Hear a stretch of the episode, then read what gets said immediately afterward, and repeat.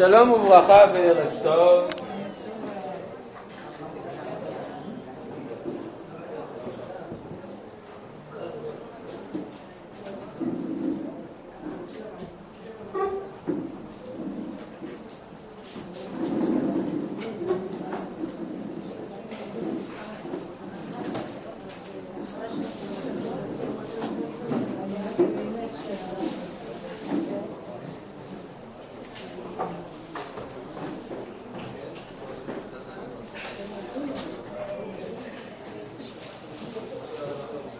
שלום וברכה, הגענו אל המדרגה השביעית. בוודאי, הרי דיברנו בתקופה שבה היינו לומדים את ספר שמונה פרקים לרמב"ם, זה היה לפני שהיה ל"ג בעומר, יום העצמאות, פסח, חופשות, יום השואה אה, וכולי. אז אתם זוכרים שפעם המפגש הזה עסק בלימוד ספר שמונה פרקים לרמב"ם, תורת הנפש של הרמב"ם בספרו שמונה פרקים. זוכרים? יפה, ממש נפלא. ואתם זוכרים בוודאי שהתקרבנו כבר לסיומו של פרק חמישי, נכון? והפרק החמישי, לפי זיכרוני הדל, עוסק בשאלה פשוטה, והיא תכלית החיים. שדמה אגב הצילה אותי, כי אם לא היה פה תלמיד אחד, שומע אחד, שזוכר מה הנושא שבו, שעליו דיברנו, הייתי מתייאש והייתי מחליט שאני מפסיק ללמד. כן? אבל, בכל זאת זוכרים.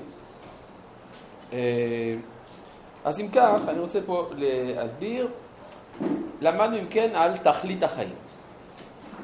עסקנו בשאלה גם של מהי תכלית החיים לדעת הרמב"ם, והגענו למסקנה שהיא דעת השם, דעת אלוהים, היא תכלית חיי האדם, לפי דעת הרמב"ם. גם הסברנו באריכות מדוע הוא צודק. כן? רק דבר אחד אה, דורש הבהרה, מהו תוכן החיים אני פשוט מקצר מאוד, כי אני מתאר לעצמי שהדברים האלה יתבררו. מהו תוכן החיים של אדם שמטרת חייו לדעת את השם? אז אפשר, אה, למשל, לחשוב על סגנון חיים מדיטטיבי, שבו האדם פורש מענייני העולם הזה, חי בהתבודדות ובהתבוננות. כן, זה אפשרות. ואז יוצא שהצבת המטרה של דעת השם כמטרה לחיים, זה בעצם בא לצמצם את מרחב החיים. זאת המחשבה שהייתה יכולה לעבור דרך הראש שלנו. והיא באמת עוברת דרך הראש של הרבה מאוד אנשים. הרבה אנשים סבורים שדעת אלוהים דורשת מן האדם את צמצום מרחב החיים כאידיאל. לא רק כאמצעי, אלא כמטרה. ואז אה, אה, אנחנו נפגשים בתופעות פתולוגיות כמעט, שהוא חזר בתשובה, הוא לומד עכשיו תורה, ואיתו האישה והילדים, ועכשיו עברה שנה, שום דבר לא השתנה. יש שיר כזה. עבד לי חבר. יש שיר כזה? היי, תודה. תודה שאתה מעשיר את מרחב הידיעות שלי. הייתי כל כך זקוק לזה. כן,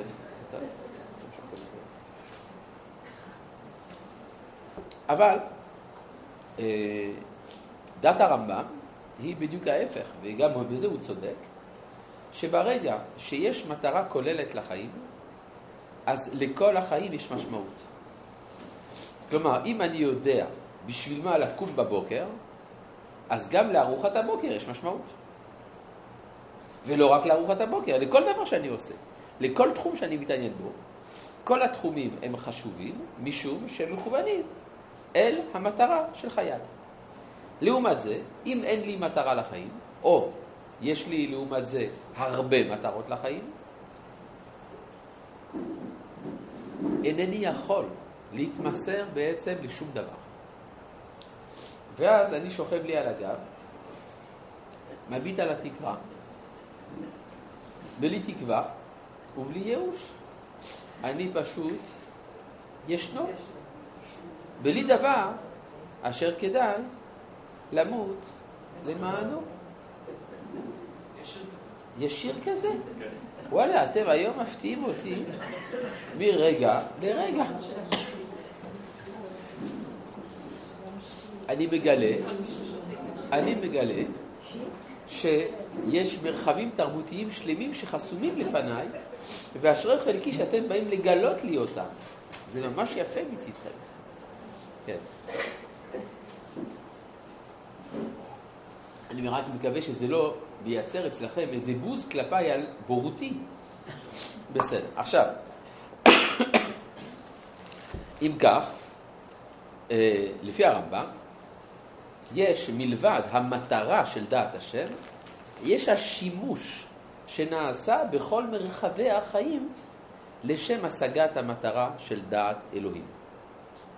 ועסקנו בשיעורים האחרונים, העוסקים בנושא הזה, בשישה מתוך שבעת תחומי החיים המשמשים את המטרה הזו ממטה למעלה.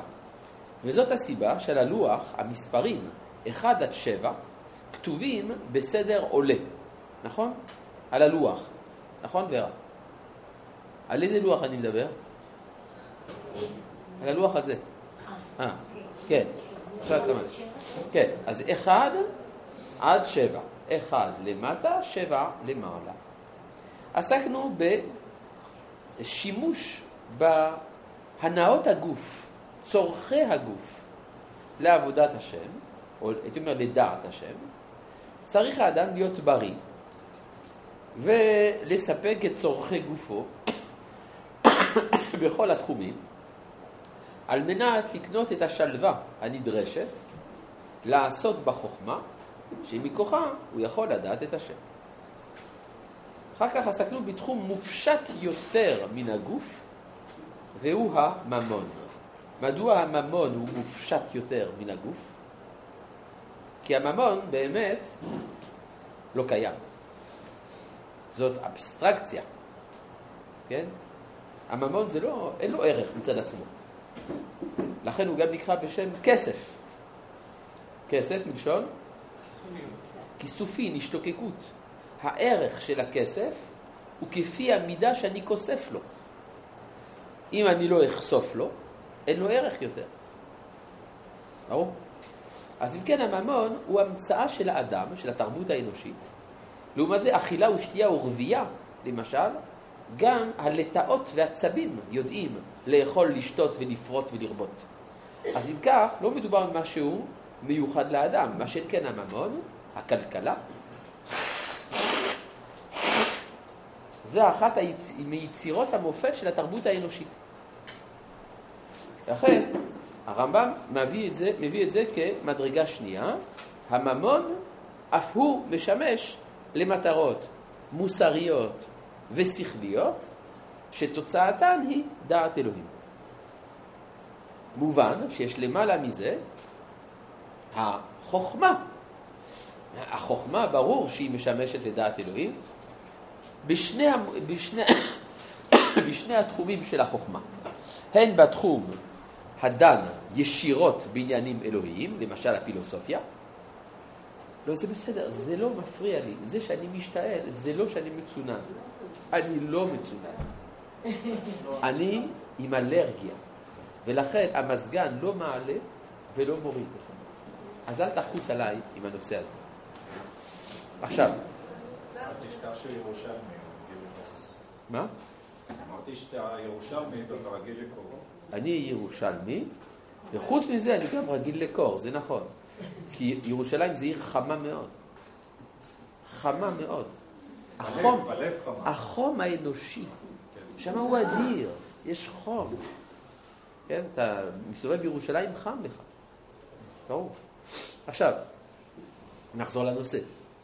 החוכמה היא עוסקת גם בעניינים אלוהיים נטו, למשל, הפילוסופיה. אבל יש גם דברים שבאים לחדד את השכל. הלוגיקה למשל, והגיאומטריה אפילו. כל אלה נדרשים כדי לדעת את השם. ואז אנחנו עולים אל מספר ארבע, הדיבור. אתם זוכרים שלפי הרמב"ם, וזהו נאמן ליהדות ולא ליווניות, הדיבור הוא השלב העליון של החוכמה. כן. וזאת מדוע? משום שהחוכמה היא מופשטת, והגוף הוא גשמי, גופני. והדיבור, מהו? הוא שניהם ביחד. הוא הביטוי הגופני למחשבה. וזאת אומרת שהוא מבטא את האחדות המקורית של נפש האדם. ואף הוא משמש לדעת אלוהים. או, תודה רבה, תודה רבה, איזה יופי. לא היית צריכה, אבל בסדר. כן, כל כך יפה מצידה. נראה. בסדר, בסדר, בסדר. זה, זה בסדר. זה... כן, הרגשתי, אבל לא, לא הכל מושלם.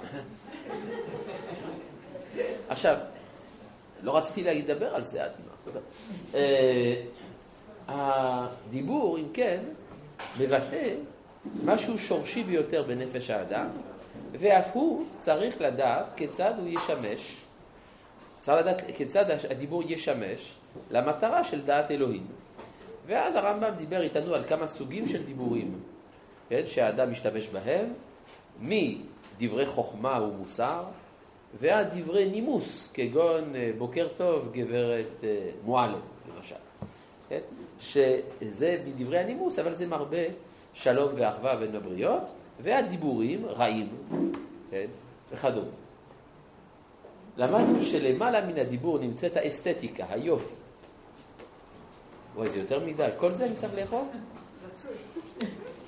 כל הסוכר הזה. טוב, נתחיל, נתחיל עם שתיים.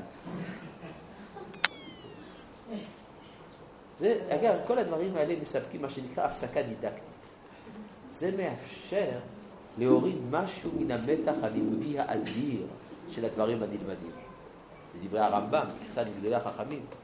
אז לכן אנחנו זקוקים, לפי מדרגתנו, להפסקות דידקטיות. אגב, אה? סוכר זה בריא למוח ולא בריא לגוף. סוכר זה בריא למוח? כן, בגלל שזה סותר את ה... זה לא בריא, אה, זה סותר. אני אגיד לך את האמת, בימי הרמב"ם לא היה סוכר. בזמן הרמב"ם היה כבר סוכר? לא, בזמן הרמב"ם לא היה סוכר. השתמשו בדבש, בתמרים, כל מיני דברים. כן, אבל הסוכר, כפי שאנחנו מכירים, לא, לא, לא, לא היה בשימוש. אני אגיד לך יותר מזה, גם קפה לא היה. בימי הרמב"ם עוד לא היה קפה. איך הוא נשאר היום בלילה? ויותר מזה, לא היה תה. לא היה תה בימי הרמב"ם. מה? מה אתה אומר? לא, גם צ'יפסים. לא, הרמב"ם לא אכל צ'יפס מימיו. לא, זה משהו מדהים. גם שוקולד. וגם עגבניות. איך הוא עושה צ'קצ'וקה? לכן כל הטענה שצ'קצ'וקה זה מאכל אה, מזרחי, קדום, זה פשוט לא נכון. טוב, אבל אחרי דברי העומק האלה אנחנו יכולים לחזור אל הדברים הפשוטים שאנחנו עסוקים בהם, שזה היופי, מספר חמש, האסתטיקה, בתור האינטואיציות היותר עדינות של נפש האדם, ולמעלה, וזה משמש להרחבת הדעת, זה מה שלמדנו מהרמב"ם, ולאחר מכן למדנו גם על הצחוק. הצחוק, חוש ההומור, בתור הביטוי הנעלה ביותר של פתיחות האדם אל מה שמעבר לו. כי אם אני מסוגל להגיד משהו בצחוק, אז זה סימן שאני פתוח לתבניות חשיבה או חוויה שלא היו לי עד עכשיו. כן? לכן התלמוד אומר שסימן לאדם שהוא בן העולם הבא זה חוש ההומור שלו. מפורש בגמרא במסכת תענית. אתם מכירים את הסיפור? לא? איזה, איזה על רבי ברוקה. לא זוכר את רבי ברוקה? אחיו של רבי סאלח חסידה, שהיה רואה את אליהו הנביא בשוק. סיפור מפורסם.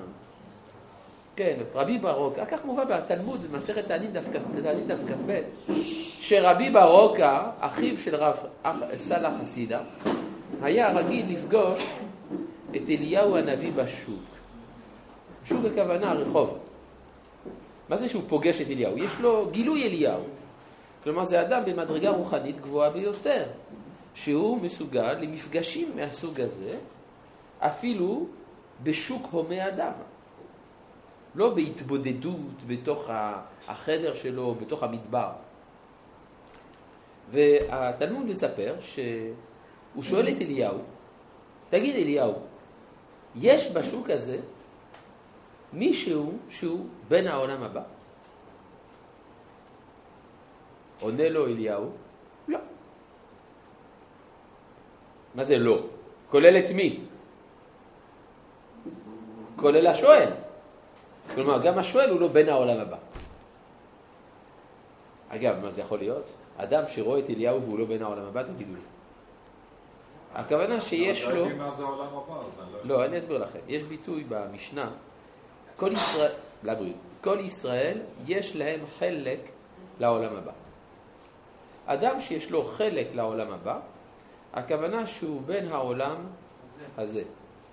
אבל כשהוא יפרוש מן העולם הזה, סידרו לו חלק לעולם הבא. יש לו קרן קיימת, יש לו, יש לו אה, פנסיה, אפשר לומר, סידרו לו, אבל הוא בן העולם הזה, הוא מרגיש בבית בעולם הזה. השאלה של רבי ברוקה לא הייתה האם יש פה מישהו שיש לו חלק לעולם הבא. השאלה האם יש פה מישהו שהוא בן העולם הבא. מה זה בן העולם הבא? שהוא כבר היה שם. אדם שהוא בן העולם הבא, הכוונה שיש לו שייכות טבעית לשם. ואז מה הוא עושה בעולם הזה? יש לו חלק. יש לו חלק לעולם הזה. זאת אומרת, יש לו מה לעשות גם פה, אבל זה לא המקום שלו. הוא, הוא כאילו בטיול כאן. אבל מצד האמת הוא שייך לשם. אז רבי ברוקה מתעניין האם יש בשוק הזה בר עלמא דעתה, בארמית, בן העולם הבא. ואליהו הנביא עונה לו, לא. עד שבסוף אליהו אומר לו, אה, שני אלה שעכשיו נכנסו לרחוב, הם בני העולם הבא. רץ רבי ברוקה אליהם, שאל אותם, במה אתם עוסקים? את זוכרת, נכון? אם עשית זוכרת, אז לא צריך לגמור את הסיפור. אז לא צריך לגמור את הסיפור, נכון? לא, כי היא זוכרת. בכל זאת להמשיך? אבל זה לא חוכמה, היא זוכרת הרבה דברים. היא אוהבת לשמוע איך אתה מספר אז התשובה היא שהוא שאל אותם במה אתם עוסקים, ענו לו, אנחנו בדרנים משמחים את העצובים. קומיקאי. קומיקאים. כלומר, אנשים שמחים כאלה, מבסוטים, בדיחות כל היום. אז, אז הם היו אומרים בדיחות כל היום. עושים שמח. עושים שמח. כמו אותו אחד שאומר למזכיר, תקבע לי פגישה ליום רביעי. ואז הוא שואל, בוס, רביעי כותבים באלף או בה'? טוב, שיהיה יום חמישי. אז בקיצור, זה ה... הסגנון שלהם. כן? אז זאת אומרת שאם הם מסוגלים לצחוק, זה סימן שהם בני העולם הבא. בסדר? כי העולם הזה, בניגוד לדעת הגשש, הוא לא מצחיק. נכון? עכשיו, אז אם כן למדנו בשיעורים הקודמים על ששת המדרגות הראשונות, מה? צריך לפתח את החוש הזה? האם אדם צריך לפתח את החוש הזה? אני אגיד לך את האמת, אני שמתי לב שהבדיחות הכי גרועות זה אלה שמנסים להסביר אותם וכדומה. כן, למשל אם רוצים להרוס משהו כזה. למשל אומרים, רבותיי, יש לי בדיחה מאוד מצחיקה לספר לכם. ברגע שמספרים, אומרים ככה, זה, זה, זה, זה הלך, נגמר. כן? אז אני לא יודע אם זה, אפשר, זה דבר שאפשר להעביר. כן? למשל, אני עוד לא זכיתי לזה. אבל אולי בעזרת השם נתפלל הרבה, נקבל. נקבל. אה, אז אה, זה ששת המדרגות הראשונות. ברור? אבל כפי שאתם רואים על הלוח, יש גם המספר שבע. סימן שיש מדרגה שביעית. כדי להגיע לזה, אני מציע שאנחנו נקרא בתוך דברי הרמב"ם לקראת סוף פרק חמישי.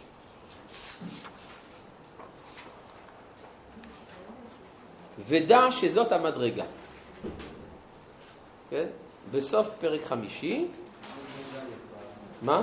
עמוד 44 במהדורה. במהדורת שי למורה זה בעמוד 44, או מ"ד.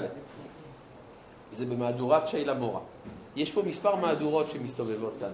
והמהדורה שלי זה קנ. אהה. בסדר. אתם רואים שיש פה מהדורות, מהדורות. לא זכינו שלכולנו יש אותה מהדורה. אבל זה מאפשר לכם להיפגש עם זה שיש מהדורות שונות. ודע שזאת המדרגה, אומר לנו הרמב"ם, ואז מעניין שהוא עצר במדרגה השישית. היא מדרגה, היא מדרגה עליונה מאוד וחמורה. מה זה המדרגה?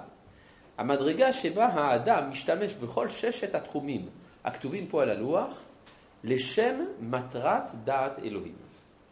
גם בצורכי גופו, גם ממונו, גם דיבורו, חוכמתו, חוש היופי וחוש ההומור, כל אלה משמשים לדעת אלוהים. אז מי שמגיע למדרגה הזאת, זאת מדרגה עליונה מאוד וחמורה, לא ישיגוה אלא מעט מזער. כלומר, אנשים מעטים, ואחר הרגל גדול, כלומר תרגול, הרגל הכוונה תרגול. וכשיזדמן מציאות האדם שזה עניינו. כלומר, אם תראה אדם כזה, איני אומר שהוא למטה מן הנביאים. כן, הנביאים היו כאלה. רצוני לומר, שישמש כוחות נפשו כולם וישים תכליתם ידיעת השם יתברך לבד. ולא יעשה מעשה, קטון או גדול, ולא ידבר דבר, אלא שהפועל ההוא, או הדבר ההוא, מביא למעלה או למה שמביא אל מעלה. והוא יחשוב ויסתכל בכל פועל ותנועה, ויראה אם יביא אל התכלית ההיא או לא יביא, ואז יעשה. בסדר? עד כאן בעצם סיכום כללי של מה שלמדנו עד עכשיו. עכשיו, אפשר לשאול את הרמב"ם שאלה פשוטה. כל מה שאתה כתבת לנו, שמטרת האדם זה דעת אלוהים, מאיפה הגרלת את זה? מי אמר לך את זה? נכון? זה בינתיים נאמר ללא כל מקורות. כתוב מקום, בכל דרכיך. אז את, הוא לא הביא שום מקור בינתיים, נכון? אז הוא חכם גדול. אז אפשרות אחת לומר, זה ביד. התורה ותלמוד ומה לא. הבנתי. אז את אומרת, את סומכת עליו כי הוא אדם גדול. זה בערך כמו ההוא שאומר, הוא בטח צודק, הוא פרופסור. זה כמו שלאחרונה התקשר אליי יהודי, סיפרתי לכם את זה עם העניין של התואר השלישי, לא זוכר? מישהו התקשר אליי, דוקטור, שמלמד, לא יודע, הוא מלמד תחום חשוב במוסד אקדמי. והוא אומר לי, תגיד, רציתי לשאול אותך, איך מתמודדים עם ביקורת המקרא? סיפרתי לכם את זה, לא? לא. לא? לא. טוב, זה סיפור מעניין. הוא אומר לי, איך מתמודדים עם ביקורת המקרא? אמרתי לו, מה זאת אומרת להתמודד עם ביקורת המקרא? מה, ש... מה שצודק, צודק, מה שלא צודק, לא צודק. אומר, כן, אבל הם טוענים כל מיני דברים לגבי ניתוח הטקסט וידיעות ארכיאולוגיות. אמרתי לו, נכון, כל זה נכון. יש רק בעיה אחת, שביקורת המקרא בנויה על הנחת יסוד אחת לא מדעית. אמר לי, כן? מהי הנחת היסוד הלא מדעית של ביקורת המקרא? אמרתי שיש להם הנחת יסוד לא מדעית, שהתורה אינה מן השמיים. כלומר, לא אלוהים הוא זה שמדבר שם, אלא האדם. וזאת מניין להם. הרי זאת הנחת יסוד שהמדע לא יכול לדבר עליה בכלל. האם זה אלוהים שמדבר, או שזה האדם שמדבר? אתה בכלל היית נביא אי פעם שאתה יכול לדעת?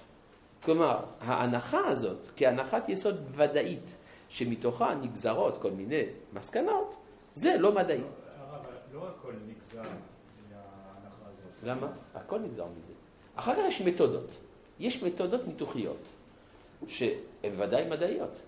כל, כל המתודה האחרת, שכיצד הטקסט עבר, וממה הוא מורכב, ופילולוגיה וכל מה שאתה רוצה, זה בסדר גמור, אני בא לזה.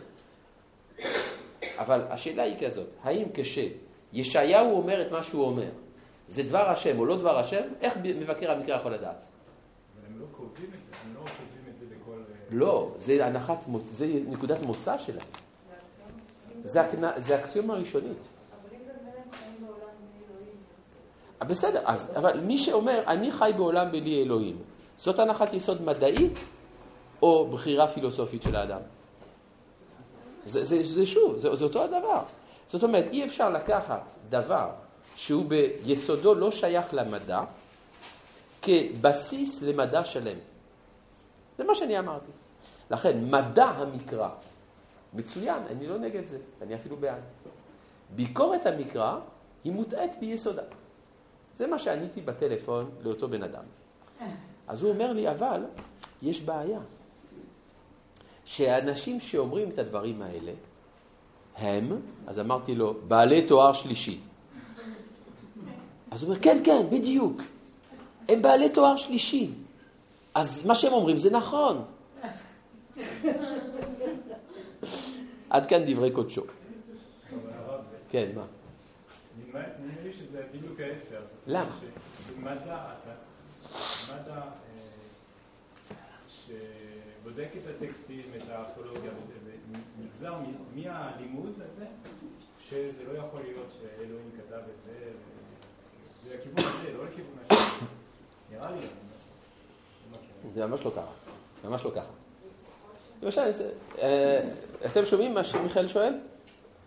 הוא שואל שאלה יפה. הוא אומר, לפי מה שהוא התרשם, ממה שהוא קרא, מביקורת המקרא, זה לא שהם לקחו כנקודת מוצא שזה לא מן השמיים, אלא להפך, ראו סתירות בתוך הטקסט וכולי, מתוך זה הגיעו למסקנה שזה לא אלוהים. ואני אספר לך סיפור. היום בא לי לספר סיפורים. זה בסדר שאני אספר סיפורים? בסדר. אה, פעם מישהו אמר לי, בחור שלמד אצלי תנ"ך. פעם בשבוע הוא היה יושב איתי ומדבר איתי על מה שהוא למד בתנ"ך. היה לו יושב חצי שעה. וכל פעם שמתי לב שהשאלות היו, יש פסוק כאן שאומר כך, ויש פסוק אחר שאומר הפוך. מה אתה אומר על זה? ואני הייתי מסביר לו. ואז היה מביא לי עוד פסוק שסותר פסוק אחר, והייתי מסביר לו. ואני הייתי משתוקק כל פעם לפגישה עם הבחור הזה, כי אמרתי לעצמי, וואו, זה בחור שיודע ללמוד תנ"ך, הוא שם לב איפה יש סתירות. זה עשיר מאוד. ויום אחד אני שמתי לב שהוא כועס כשאני אומר לו את זה. אז אמרתי לו, למה אתה כועס? הוא אומר לי, כי אם זה כתוב כאן וכאן כתוב הפוך, אז זה לא אלוהים שכתב את זה. אז הבנתי שמה שאצלי הוא אדרבה עומק העומקים של הבנת דבר השם, ושהקדוש ברוך הוא מדבר דרך הסתירות, אצלו זה הראייה לזה שזה לא הקדוש ברוך הוא. זאת לא הנחה מדעית. אתה מבין אותי? בסדר. הייתי אומר יותר מזה. אם כבר, אם הייתי רואה בכל התנ"ך אחידות סגנונית ללא כל סתירה, הייתי אומר שזאת ההוכחה שזה אנושי ולא אלוהי. כי אם אדם כותב, אדם משתדל לא לסתור את עצמו, לפחות לא בדברים חשובים. ואדרבה, אם זה אלוהים שמוסר לנו את הדברים האלה, אז ברור שהקדוש ברוך הוא מגלה דרך תורתו את הסתירות שקיימות בעולם שהוא ברא. הקדוש ברוך הוא ברא עולם מלא בסתירות. אז ברור שהסתירות האלה צריכות לבוא לידי ביטוי גם בתורה שהוא מוסר. איזה סתירות למשל יש בעולם? איזה סתירות יש בעולם? הרוע והטוב? או- למשל, הטוב והרע ודאי. אולי זה שני צדדים קיצוניים ושל ספקטרום. זה כבר ניסיון. לתרץ, זה כבר ניסיון לתרץ. אבל אתה קודם כל נפגש עם הסתירה. כן. אבל הבנתי שסתירות הן, כאילו יש טענות לגבי הסתירות שזה נכתב, בגלל שזה נכתב ממניעים שונים, בתקופות שונות. זה בוודאי שזה... בוודאי, זה נכון, אז מה? ומי אמר לך שסתירות במניעים פוליטיים וסוציו-אקונומיים זה לא דבר השם? מי ברא את הסתירות האלה? ברור? כן, לא, שזה- קל יותר להצביע שיש איזה אינטרס אנושי. ברור שיש אינטרס אנושי, ומי אמר לך שהאינטרסים האנושיים זה לא דבר השם? שהקדוש ברוך הוא לא פועל דרך התככים הפוליטיים של מפלגה זאת והאינטרסים של ההוא? אני אתן לך דוגמה, מודרנית. השנייה. אתה יודע שיש לאלוהים הרבה שמות. שם אה, י"ק ו"ק, אלוהים, אה, קדוש ישראל, אל שדי, אדוני, צבאות, כל מיני, נכון? כל מיני שמות כאלה. וכל פעם מדובר בהנהגה אחרת.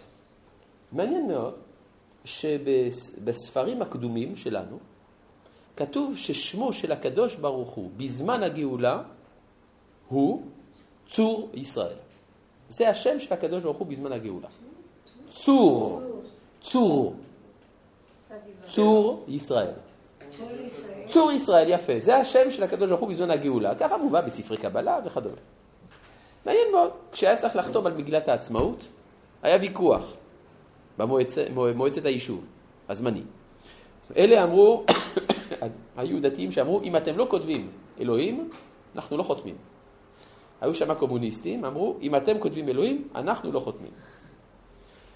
היו בבעיה, אמרו, טוב, ניקח איזה ביטוי מוסכם על כולם, אמרו צור ישראל. כן? וזה מה שכתוב, מתוך ביטחון בצור ישראל, אנחנו... וזה משפט מספיק לא ברור. זאת אומרת, זה נעשה על ידי, כמו כל דבר בפוליטיקה, פשרה, נכון? אבל זה בדיוק מה שהיה צריך להיות. זאת אומרת שהקדוש ברוך הוא פועל גם דרך השיגעונות של המשוגעים, גם דרך התככים הפוליטיים, גם דרך השחיתות של האנשים.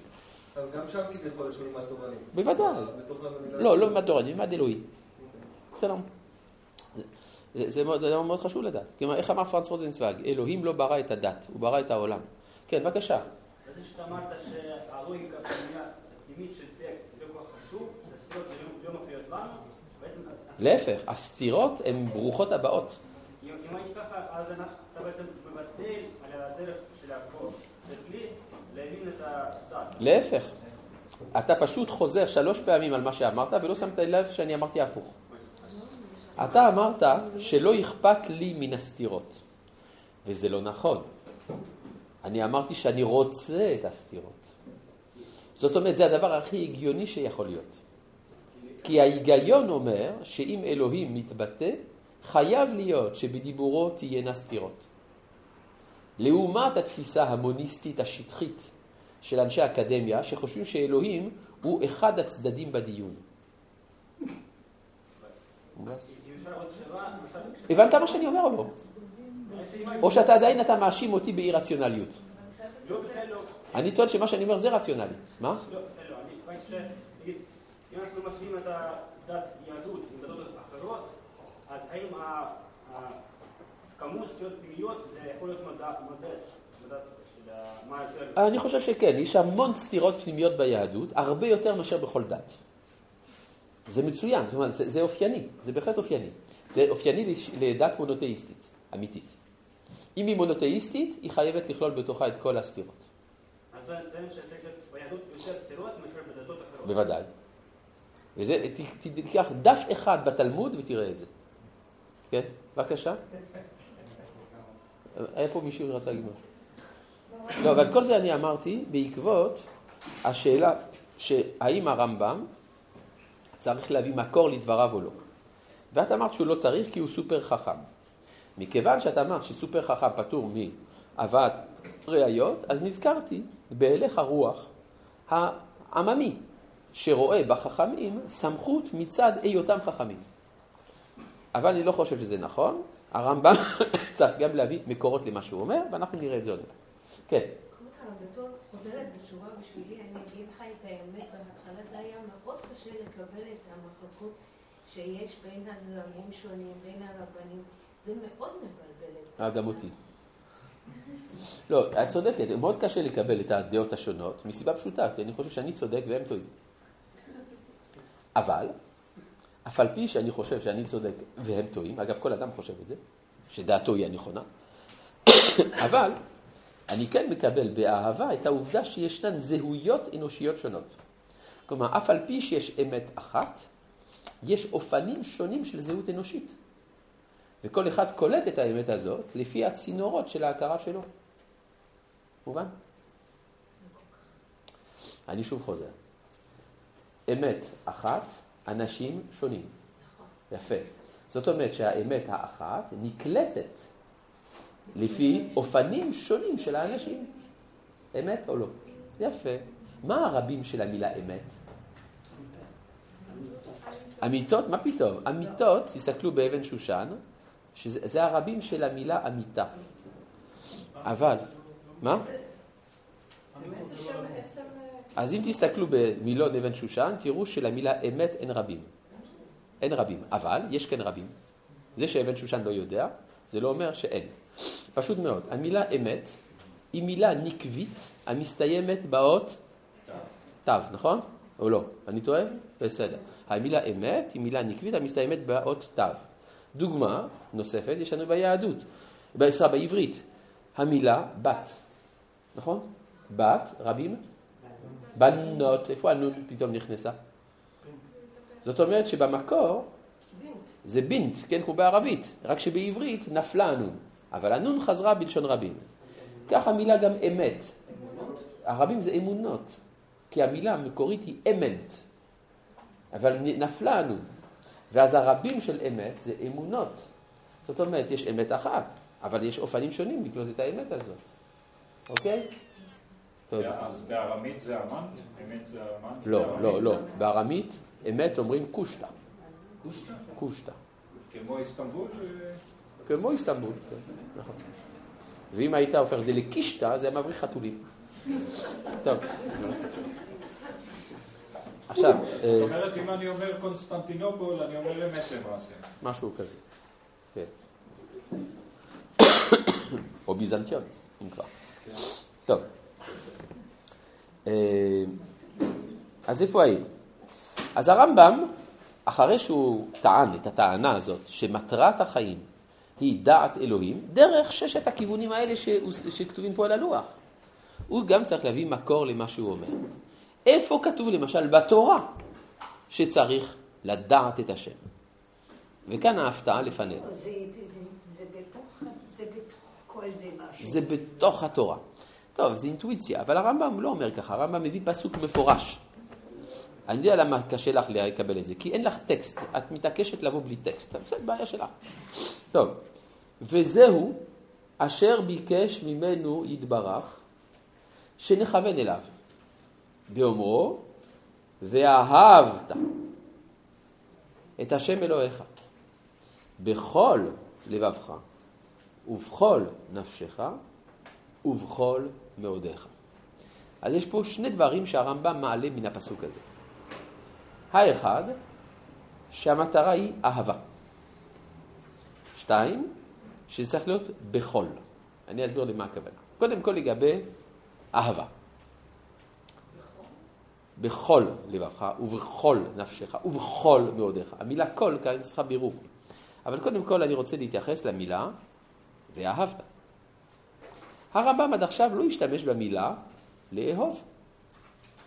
הוא השתמש בביטוי לדעת. אז כנראה שהרמב"ם מבין שלאהוב פירושו לדעת. עובדה שהוא מביא את הפסוק כך. האמת היא, זה מאוד מעניין. ביוונית יש ביטוי כזה, פילוסופיה, נכון? פירושו אהבת החוכמה. אז פילוסופיה, אהבת החוכמה. סימן שאהבה זה דבר אחד וחוכמה זה דבר אחר. אבל בעברית תנכית זה אותה מילה לשניהם. זה נקרא מילה לדעת. והאדם ידע את חווה אשתו. זה אהבה. אבל פילוס, פילוס זה לא אהבה, פילו זה לא... זה- חבר, או ידיד. ידיד. כן, או... לא בסדר. אהבה. כי אגפי זה אהבה, איך זה אגפי, באגפי? כן, או ארוס שזה אהבה. ארוס זה... כן, נכון, נכון, ופילוס זה חבר. נכון. אז את רוצה להרוס לי את הדרשה? לא. לא, אבל זה כאילו לא... לא- בסדר, ידיד, כן.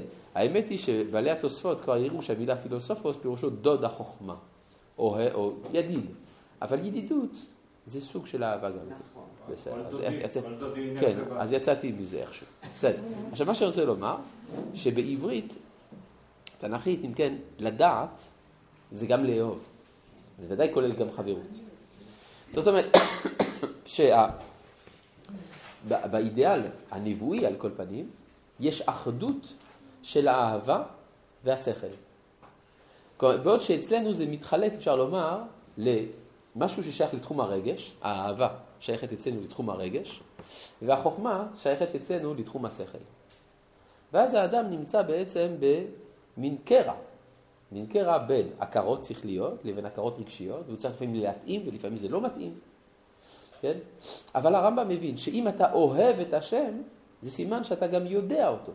או כפי שהוא כותב בעצמו בספר משנה תורה, בהלכות תשובה, אין אדם אוהב את השם, אלא בדעת שידעהו.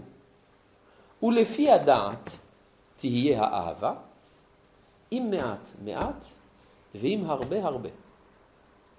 לפיכך צריך האדם, אני כאן מצטט את הרמב"ם, כן?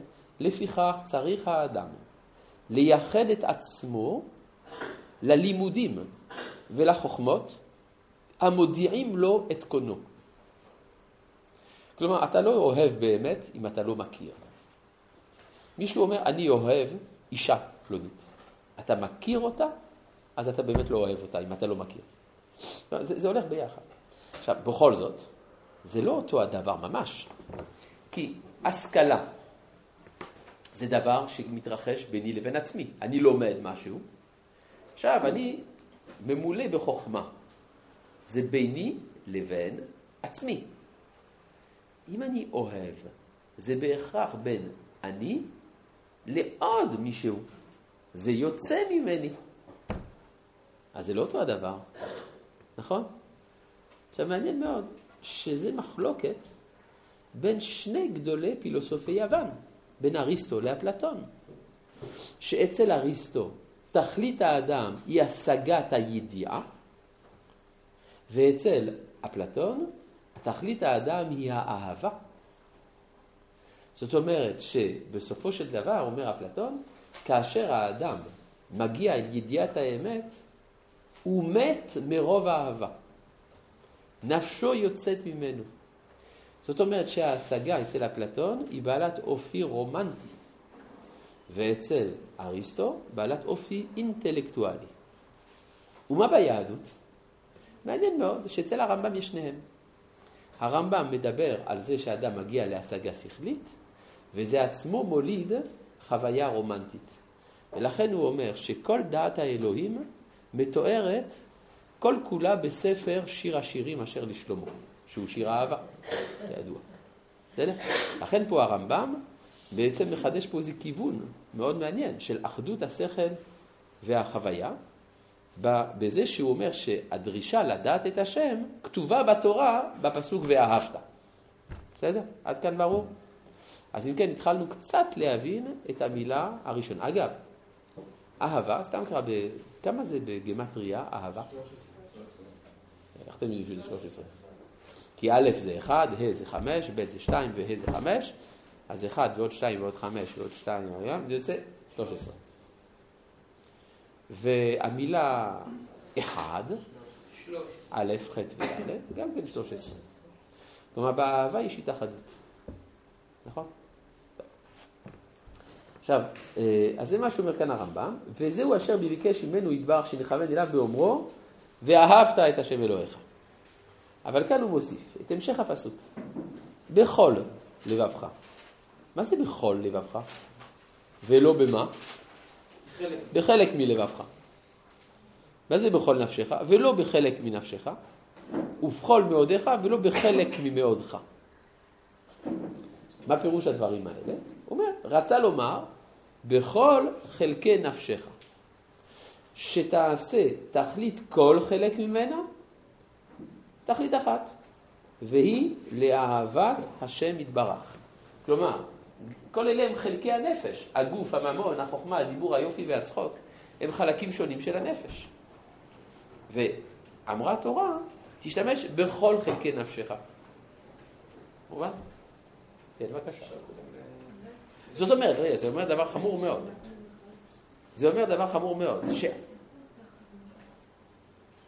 זה אומר דבר חמור מאוד.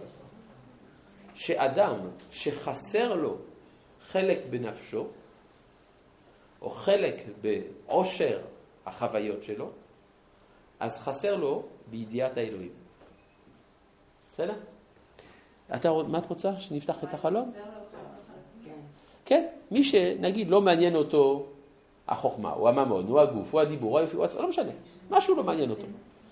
אז יש לו משהו בדעת אלוהים שלו שחסר. בסדר? עכשיו, זה לא תמיד אשמתו אגב. מה? אומנות, כן. אז אדם למשל שחסר לו חוש אומנותי, אז זה חבל, משהו בדעת אלוהים שלו חסר. כן, בבקשה. אה, זה התייחסות גם לעם או רק לבן אדם? אה, מעניין, פה כתוב רק על, על אדם.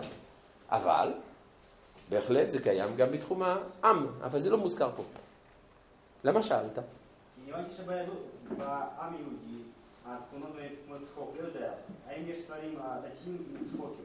שרק כזה. אה, תקרא את התנ"ך למשל, מציע לך. כן. תקרא את התנ"ך. כן, זה, זה, זה, זה מעלה חוש הומור, חבל על הזמן. כן? למשל, יש אפילו דבר ביהדות מאוד הומוריסטי, זה התפילה. התפילה מניחה שאני יכול לדבר עם אלוהים, ושהוא שומע. זה חוש הומור. למה חוש הומור? אם זה ככה, אז למה זה הומור? לא, זה לא שקר, זה לא שקר, אבל כדי להבין את זה, צריך איזו מידה מסוימת של פלסטיות מחשבתית, שבהכרח באה עם ההומור. כן?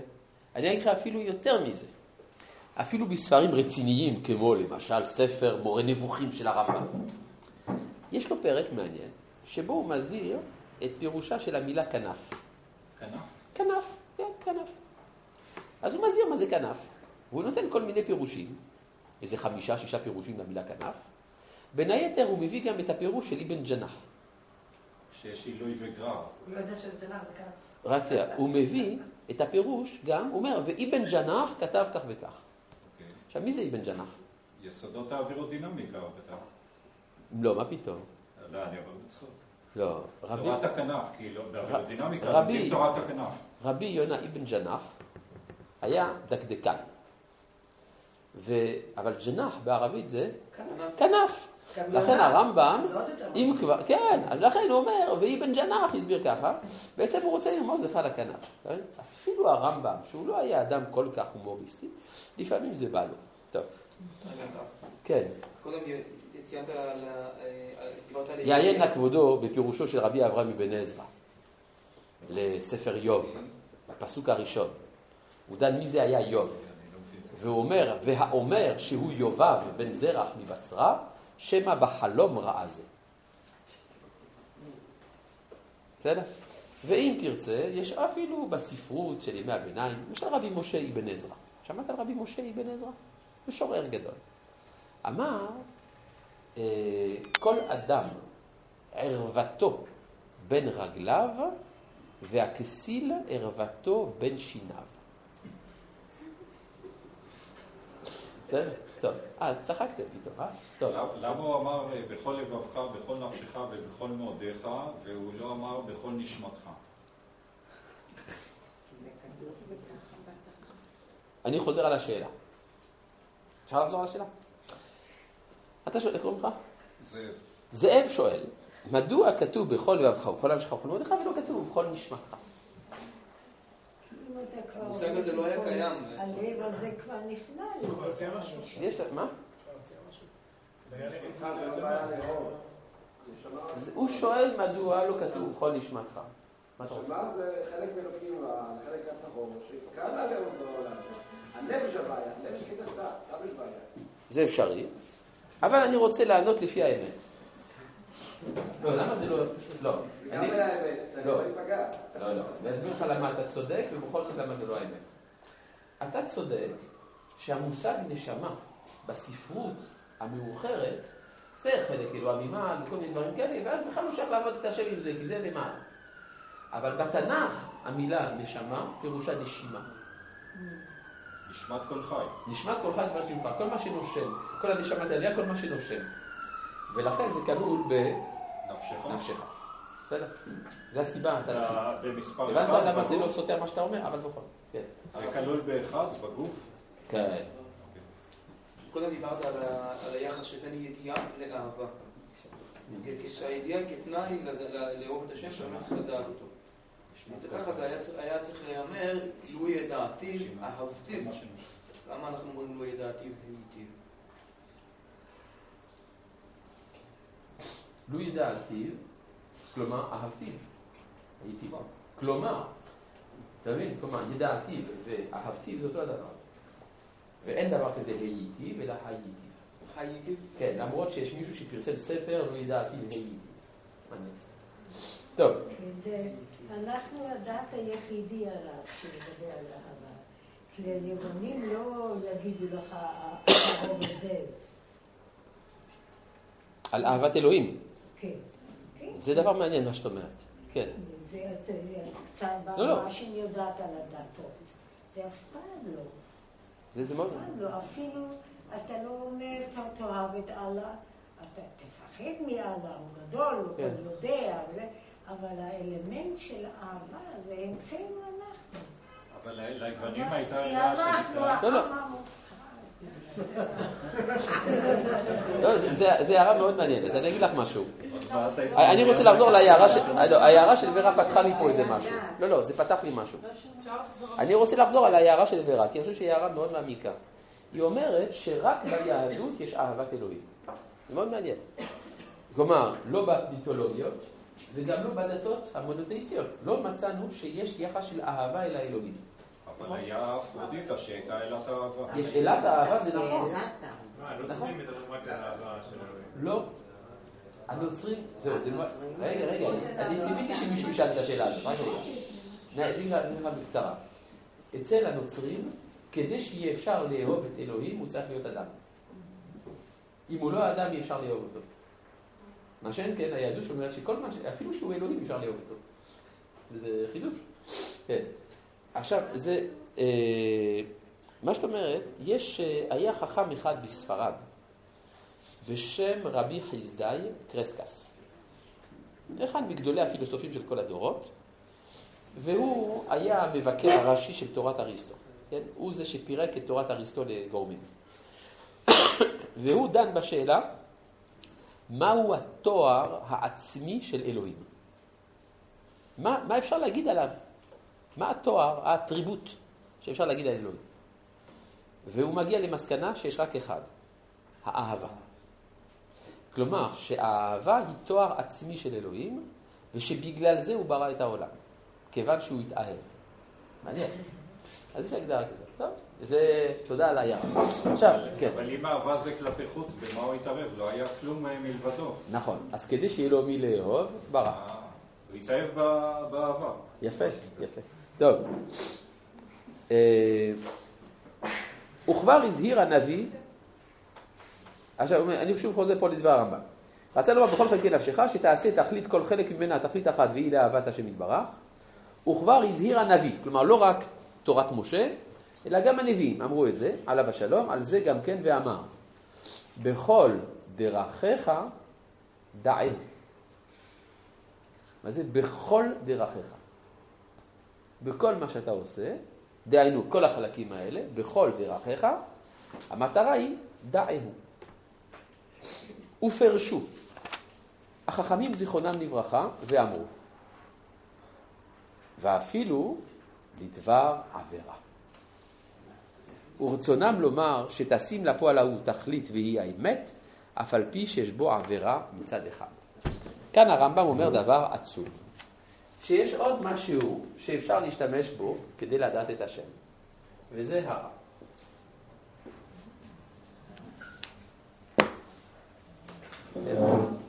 כלומר, מה? מה אתה אומר? בכל דרכיך. המילה כל כוללת הכל. יש פסוק בישעיהו, יוצר אור ובורא חושך, עושה שלום ובורא רע.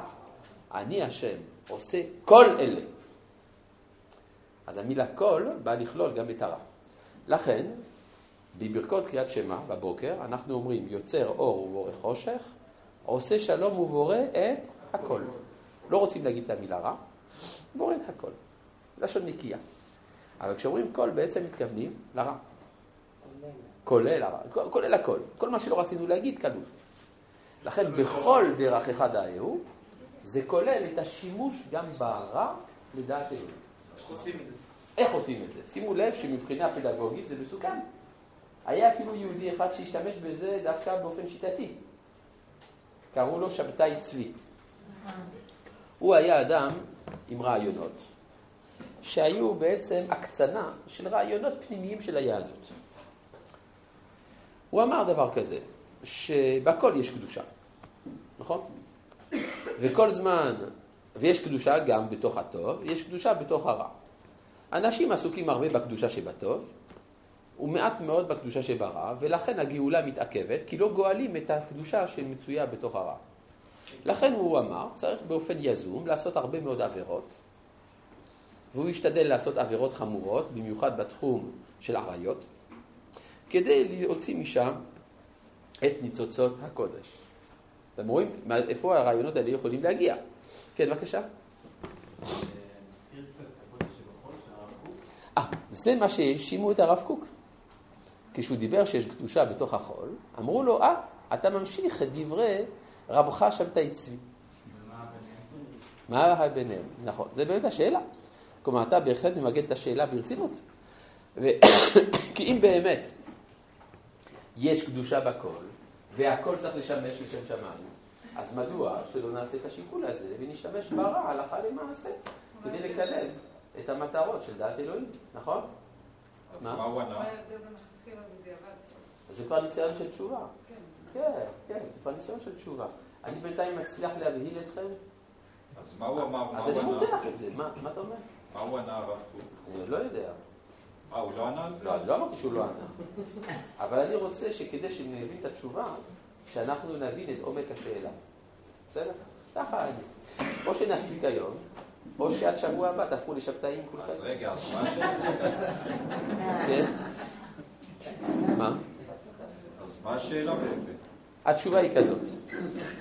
התשובה היא כזאת.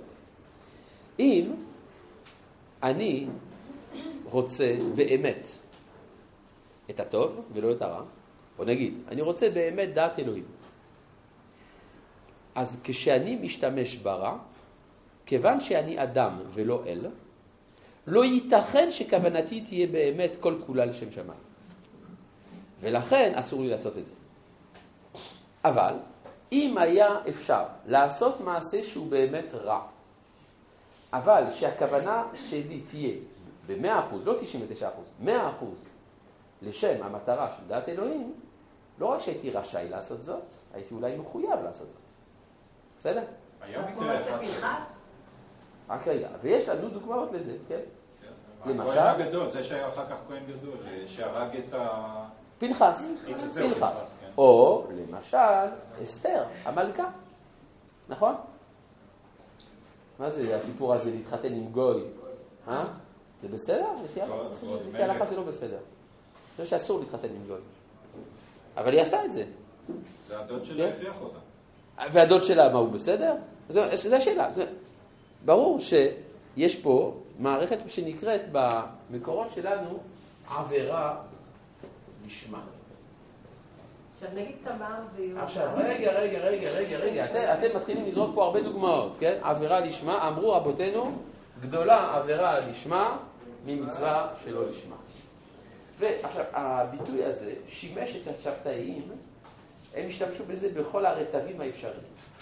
והם הביאו את כל הדוגמאות התנ"כיות והחז"ליות בנושא הזה, תמר ויהודה, ויעל וסיסרא, ופנחס, ומשיח שנמצא בפתחה של רומי, ובקיצור, יש בוכטה של מאמרים מהזוהר וכולי וכולי, כולם נעשה בהם שימוש נרחב על ידי השבתאים.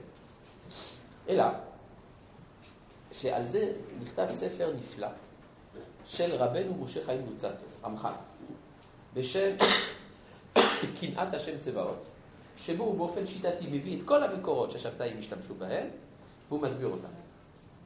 מסקנת האקדמיה, רמח"ל היה שבתאי מתון. הרי הוא כותב ספר נגד השבתאים, סימן שהוא שבתאי מתון. הוא רוצה, רוצה לחפות על עצמו וכולי, בקיצור, כן? שוב עוד אה, אובייקטיביות של האקדמיה. עכשיו, אה, עכשיו, בעצם אפשר לומר שכל ההבדל הוא, האם אתה, בגלל הידיעה הזאת שיש משמעות לרע, האם אתה יוזם את הרע, מה שנקרא לכתחילה, או שאתה אומר, לא, אני יודע שהתהליך צריך להתרחש, ואני דווקא מתוך עומק הקודש מבין איך זה עובד. ואז זה נקרא בדיעבד.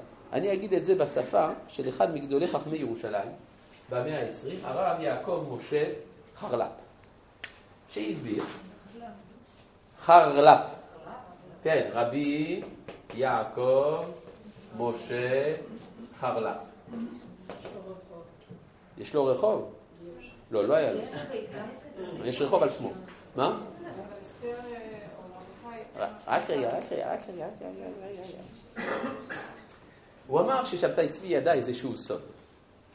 הסוד שהוא ידע זה שסדר הגאולה בעולם הוא סדר תשרק. מה זה תשרק? זה א' ב' הפוך. כן, יש א' ב' ג' וכולי, זה מסתיים בקר"ת, אבל אם עושים הפוך זה תשרק, תשרק"צ וכו'. בסדר?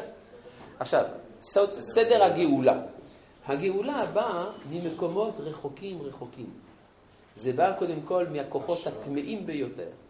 ומהכוחות הטמאים זה הולך ומתקדם אל הקדושה. הכוחות הרחוקים מן הקדושה נקראים תו.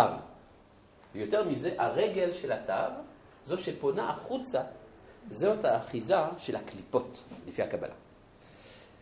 וזה הולך ומתקדם. אז שבתאי צבי אמר, אם זה כך, אז בואו נלך אל התו הזאת, ואז נעלה אותה ונחבר אותה אל הקודש. אמר הרב חרל"פ, הטעות של שבתאי צבי זה שהוא לא ידע שמתי זה עובד, הסיפור הזה, כשהצדיק שנמצא במרכז המאורעות, אצלו סדר החיים הוא אבגד, א', ב', ג', ד'. כלומר, צריך, כדי שיהיה מרכז, שיהיה מישהו במרכז, שהקליפה הולכת ומתקרבת אליו. ברור? עכשיו, זה, אם כן, אה, מציל אותנו, אפשר לומר, מן הרעיונות השבתאיים, אבל זה מאוד מעניין שרעיון כזה, שהקבלה פיתחה אותו הרבה, הרמב"ם מביא אותו. הרמב"ם הרציונליסטי מאוד, ראה לי נכון להביא את זה. אגב, יש ב, בראשית רבה מאמר מאוד משונה. שם כתוב, ויבדל אלוהים בין האור ובין החושך. אמרו במדרש, או אלו מעשיהם של צדיקים. חושך, אלו מעשיהם של רשעים. מוסיף המדרש, ועדיין אינני יודע איזה מהם עדיף. כשהוא אומר, וירא אלוהים את האור כי טוב, יודע אני שמעשה צדיקים עדיפים. מדרש תמוה קצת, נכון? וכי עלה על דעתו של בעל המדרש שאולי מעשה רשעים עדיפים. אלא הוא מתכוון למשהו הרבה יותר עמוק. יש אדם שרוצה לעשות את רצון הבורא. עכשיו, רצון הבורא בא לידי ביטוי גם באור וגם בחושך. אז אולי אדרבה, היה מקום לעבוד את השם דרך החושך כדי להרבות אור. והחידוש של התורה הוא, וירא אלוהים את האור כי טוב, שצריך לבחור את הטוב ולא לבחור את הרע. כי בתפיסה מונותאיסטית מוחלטת היה מקום גם למחשבה הזאת. עכשיו, הרב קוק, מה שציטטת מקודם, דיבר הרבה על הקדושה שבתוך החול, והקדושה שאפילו בתוך הטומאה, הוא השתמש בזה כדי להסביר תהליכים פוליטיים ורוחניים ואידיאולוגיים שהתרחשו בזמנו. כן? ואיך הוא יכול היה להגיע לזה? דווקא בגלל שהוא נהג בקדושה יתרה בחייו האישיים ובהדרכות שהוא נתן לאנשים, הוא יכול היה לחשוף את הדברים האלה. מובן? כן, בבקשה. הלכה למעשה אסור לעשות עבירות, מצטער. לא, ודאי שאסור, אבל אנחנו רואים שכן ישנו אה, מגמה של שילוב. אה, קצת רע וקצת טוב. מה זה קשור? סליחה, סליחה, סליחה, אה, אני מבין את השאלה שלך. אתה מזהה את החול עם הרע. נכון? יש מגמות כאלה בחלק מהספרות של חב"ד, שמחלקת את העולם לשני חלקים, הקודש והרע. אבל ביהדות מצאנו שיש קודש וחול. ויש תוספת חול על הקודש. מובן? משהו אחר לגמרי. עכשיו, אני רוצה, אבל בכל זאת פה נשאלה שאלה, ומה עם אסתר, שלכתחילה הלכה? או שהמציאות הייתה בדיעבד, או שזה על פי נביא. או ש... על פי נביא, או הוראת שעה. יש ביטויים כאלה. מה בדיעבד? מה? מה זה בדיעבד לא על פי נביא? נביא יכול להגיד לך לעבור עבירות. כלומר, אם יבוא נביא ויאמר לך, כה אמר השם, מחר בבוקר, ב-11 בבוקר, כולם אוכלים 50 גרם חזיר. מה ההלכה? מה עושים? חזיר, 50 לא. הולכים, קונים ומברכים, נכון? בשעה מחכים עד 11, ב-11 מברכים שלוש ברכות, שהן שהכל נהיה בדברו, חזיר מברכים עליו שהכל, נכון? מה הדבר, הדבר השני? אשר קידשנו במצוותיו וציוונו לשמוע אל דברי הנביא. הדבר השלישי, ברכת שהחיינו, כי זו פעם ראשונה שאנחנו מקיימים את המצווה הזאת. בסדר? אה? זה חזיר גם נקרא דבר אחר, אז אה, בדברו. לא, נכון, יפה. מה? בדיעבד, אחרי שהמעשה הרע נעשה, אתה מגלה את המשמעות שלו. זה הדבר הפשוט של מי שעושה תשובה. האדם עושה תשובה על מעשה רע שהוא עשה. עשיתי מעשה מאוד רע, ואני חוזר בתשובה. עכשיו, אני משתמש בכוחות שנתגלו אצלי, בכוח, מכוח... אני משתמש בכוחות שנתגלו לי דרך הרע, אני משתמש בהם לטובה. נגיד הייתי גנב, כן? הייתי עובד בלילה מאוד קשה, ונמלט מהמשטרה, ולומד הרבה דברים על רדארים ועל פתיחת כספות. עכשיו יום אחד אני קורא בתורה, כתוב לא תגזול. וואו, לא שמתי לב. אז אני חוזר בתשובה, מפסיק לגזול, מפסיק לגנוב. ואז אני אומר לעצמי, רגע, רגע, אבל אני למדתי משהו שם, למדתי כל מיני טכניקות, למדתי גם את, פת... לפתח את הנפש שלי, למדתי אומץ, למדתי הרפתקנות. מה אני אעשה עם כל זה? זהו, הלך לאיבוד? לא, כל זה עכשיו ישמש לטובה. זה מה שנקרא בכל דרכיך, דאהו אפילו לדבר עבירה. זה מה שכותב כאן הרמב"ם, ורצונם לומר שתשים לפועל ההוא תכלית והיא האמת, אף על פי שיש בו עבירה מצד אחד. אם כן, למדנו עכשיו על הכוח השביעי של הנפש. כן.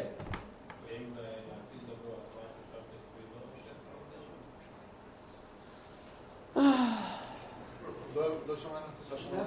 האם יש תפקיד לתורה ששבתה צבי לעתיד לבוא? כמו לכל דבר. אבל, צריך, אבל הוא צריך עילוי. כלומר, איך אמרו במשנה? אין לך דבר שאין לו מקום. מה הבעיה? זה כשהוא לא במקום. נכון? זה הבעיה. טוב. רגע, אז אני עוד לא... מה? אתה כבר סיכמת את הנושא או שאתה... בינתיים, אה, סיכום ביניים, כן, אתה, לא- יכול עוד לא להשחיל הבנתי- משהו. לא הבנתי, כי מצד אחד אסור להשתמש ברוע, כי אנחנו בני אדם. אבל אם כבר הוא קרה, תשתמש בו, בדיעבד. וזה הכוונה, זה כבר קרה, תשתמש בזה. אז תנצל אותו אחר כך לטובה. נכון. יש אצל הבעל שם טוב איזה תהליך כזה ש... שהוא דיבר עליו אה, הרבה, הכנעה, הבדלה, המתקה. כן? זה בשיט... בשיטה המוסרית של הבעל שם טוב, יש לו תהליך נפשי שהוא קורא לו הכנעה, הבדלה והמתקה.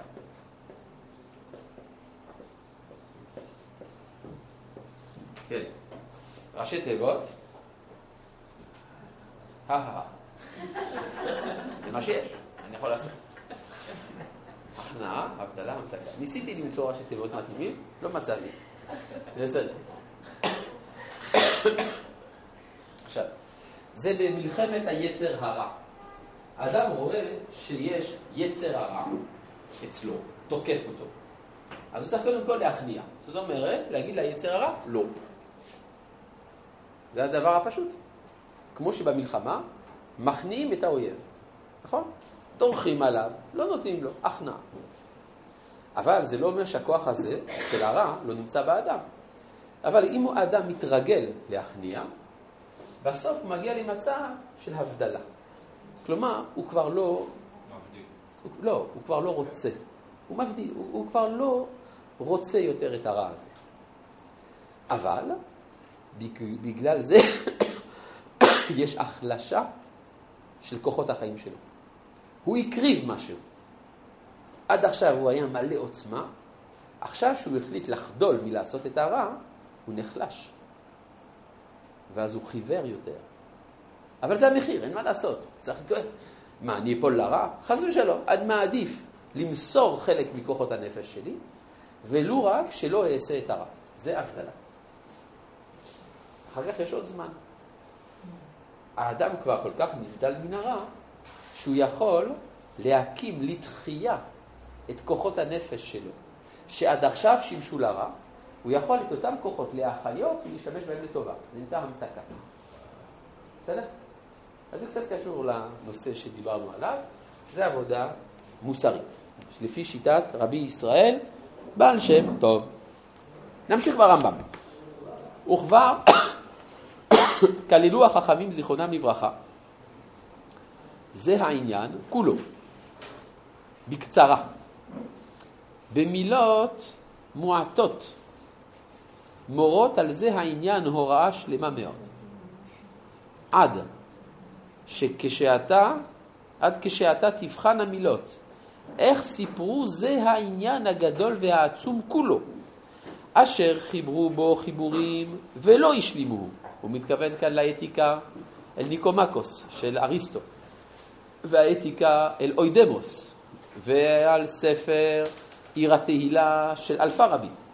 כל הספרים האלה שדיברו על אתיקה ולא הצליחו להסביר מהי המטרה של החיים. ואתה רואה שחכמי ישראל הצליחו במשפט קצר להגיד את הכל.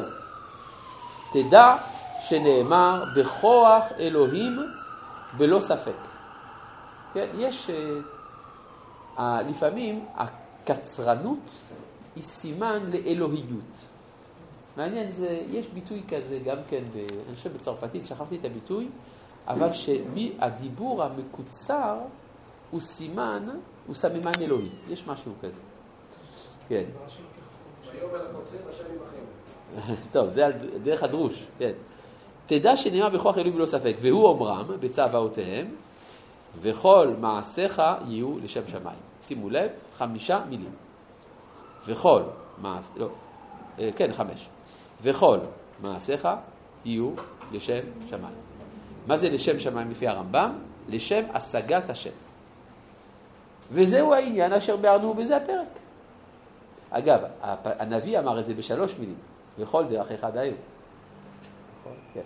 אבל חכמים אמרו את זה בחמש מילים, וכל מעשיך היו לשם שמיים. וזה שיעור מה שראינו ראוי לזוכו הנה, לפי זאת ההקדמה. עד כאן מה שרציתי לומר בנושא הזה, אומר הרמב"ם.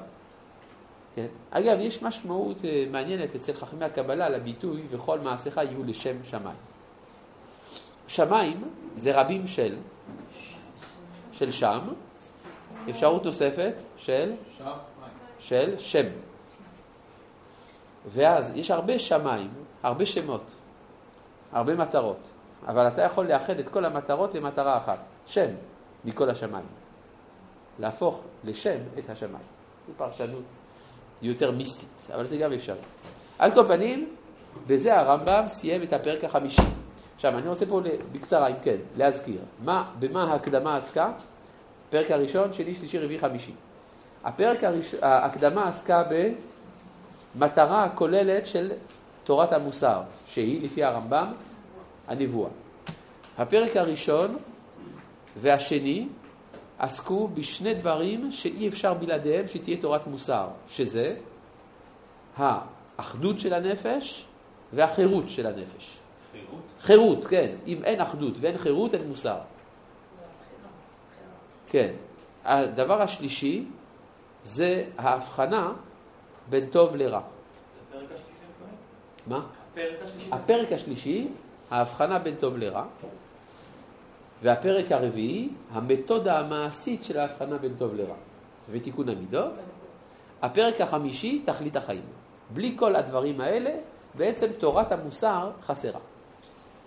היה אפשר שהרמב"ם יס, יס, יסיים את הספר שלו כאן. אז למה הוא כתב את הפרקים שש, שישי, שביעי ושמיני? משתי סיבות. א', כי על הספר קוראים בשם שמונה פרקים. אז הוא לא יכול היה לכתוב רק חמישה פרקים, זה לא היה עובד. דבר נוסף, אף על פי שעיקר תורתו נאמרה עד עכשיו, אבל יש סוגיות משנה מטרידות שצריך לתת עליהן את הדעת ואת התשובה. להרחיב את היריעה. כן, למשל, שאלת מעמדו של היצר הרע בנפש האדם. מה עושים עם זה? זה הפרק השישי. או, מה עושים עם מדרגות ההשגה של בני האדם? זה הפרק השביעי. ומה עם שאלות קשות נגד רעיון הבחירה החופשית? זה הנושא של הפרק השמיני. לכן כתב הרמב"ם את שלושת הפרקים האחרונים, שאנחנו בעזרת השם יתברך נעסוק בהם בפעמים הבאות שנעסוק בשמונה פרקים. החמישי? למדנו, זה מטרת החיים. עכשיו, אני רק רוצה להזכיר דבר אחד חשוב, שמאחר ואנחנו מתקרבים למועד חשוב, הלא הוא יום ירושלים, אנחנו נעסוק בשבוע הבא בעזרת השם בעניינה של ירושלים. בשבוע שאחרי זה אנחנו מתקרבים לחג השבועות, כך שאנחנו נעסוק בחג השבועות. ואחרי זה אנחנו נחזור לשמונה פרקים, ובעזרת השם יתברך נעסוק בפרק השישי. שלום.